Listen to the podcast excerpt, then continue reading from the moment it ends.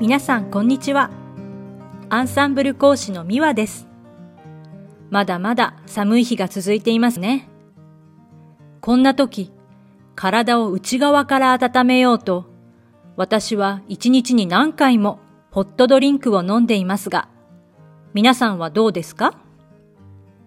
そもそも、温かい飲み物、フランス語ではどう言うでしょうか？そうですね。ボアソンショード。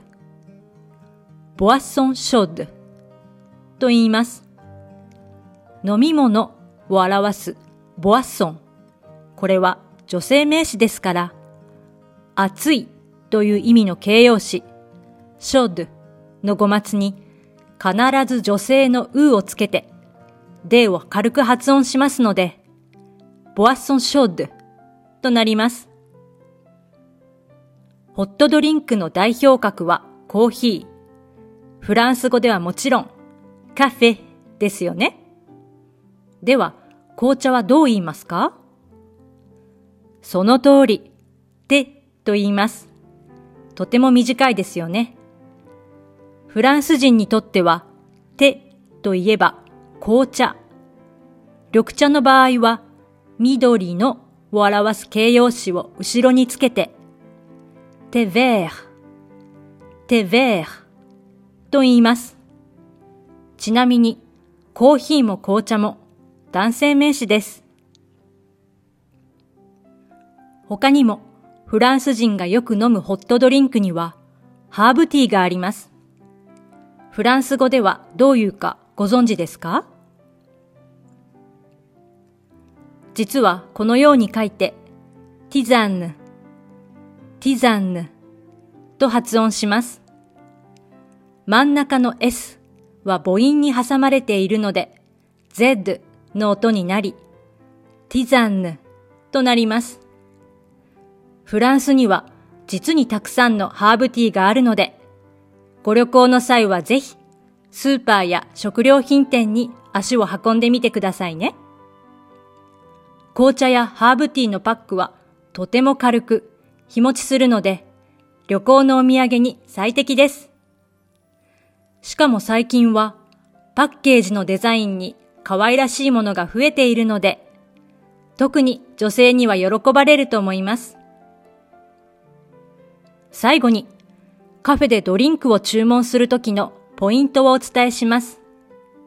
皆さん、飲み物を表す名詞は液体、数えられない、量で捉えるので、部分漢詞、デュ、ドゥラをつけると勉強されたと思います。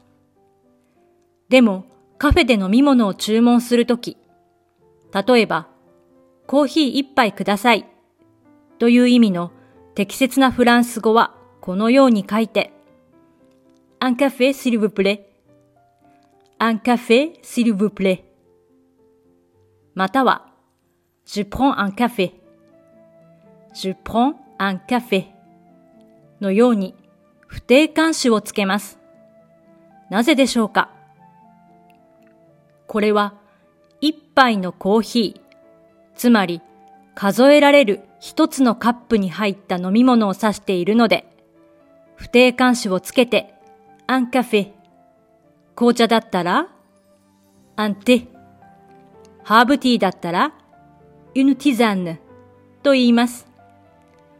もし部分監視をつけて、Je prends du café と言った場合、文法的にはもちろん正しいですが、部分監視がついていることで、量に限りがないので、カフェやレストランで決まった量で提供される飲み物としては、イメージに合いませんよね。というわけで、外で飲み物を注文するときは、迷わず名詞に不定冠詞をつけましょう。いかがでしたか？今回のように知っておくと役に立つフランス語の一言は、アンサンブルで配信しているメールマガジン、無料メールレッスンでたくさん紹介されています。ご興味がある方はぜひ、アンサンブル・アン・フランセのホームページから無料メールレッスンにご登録くださいね。それではまた。アビアント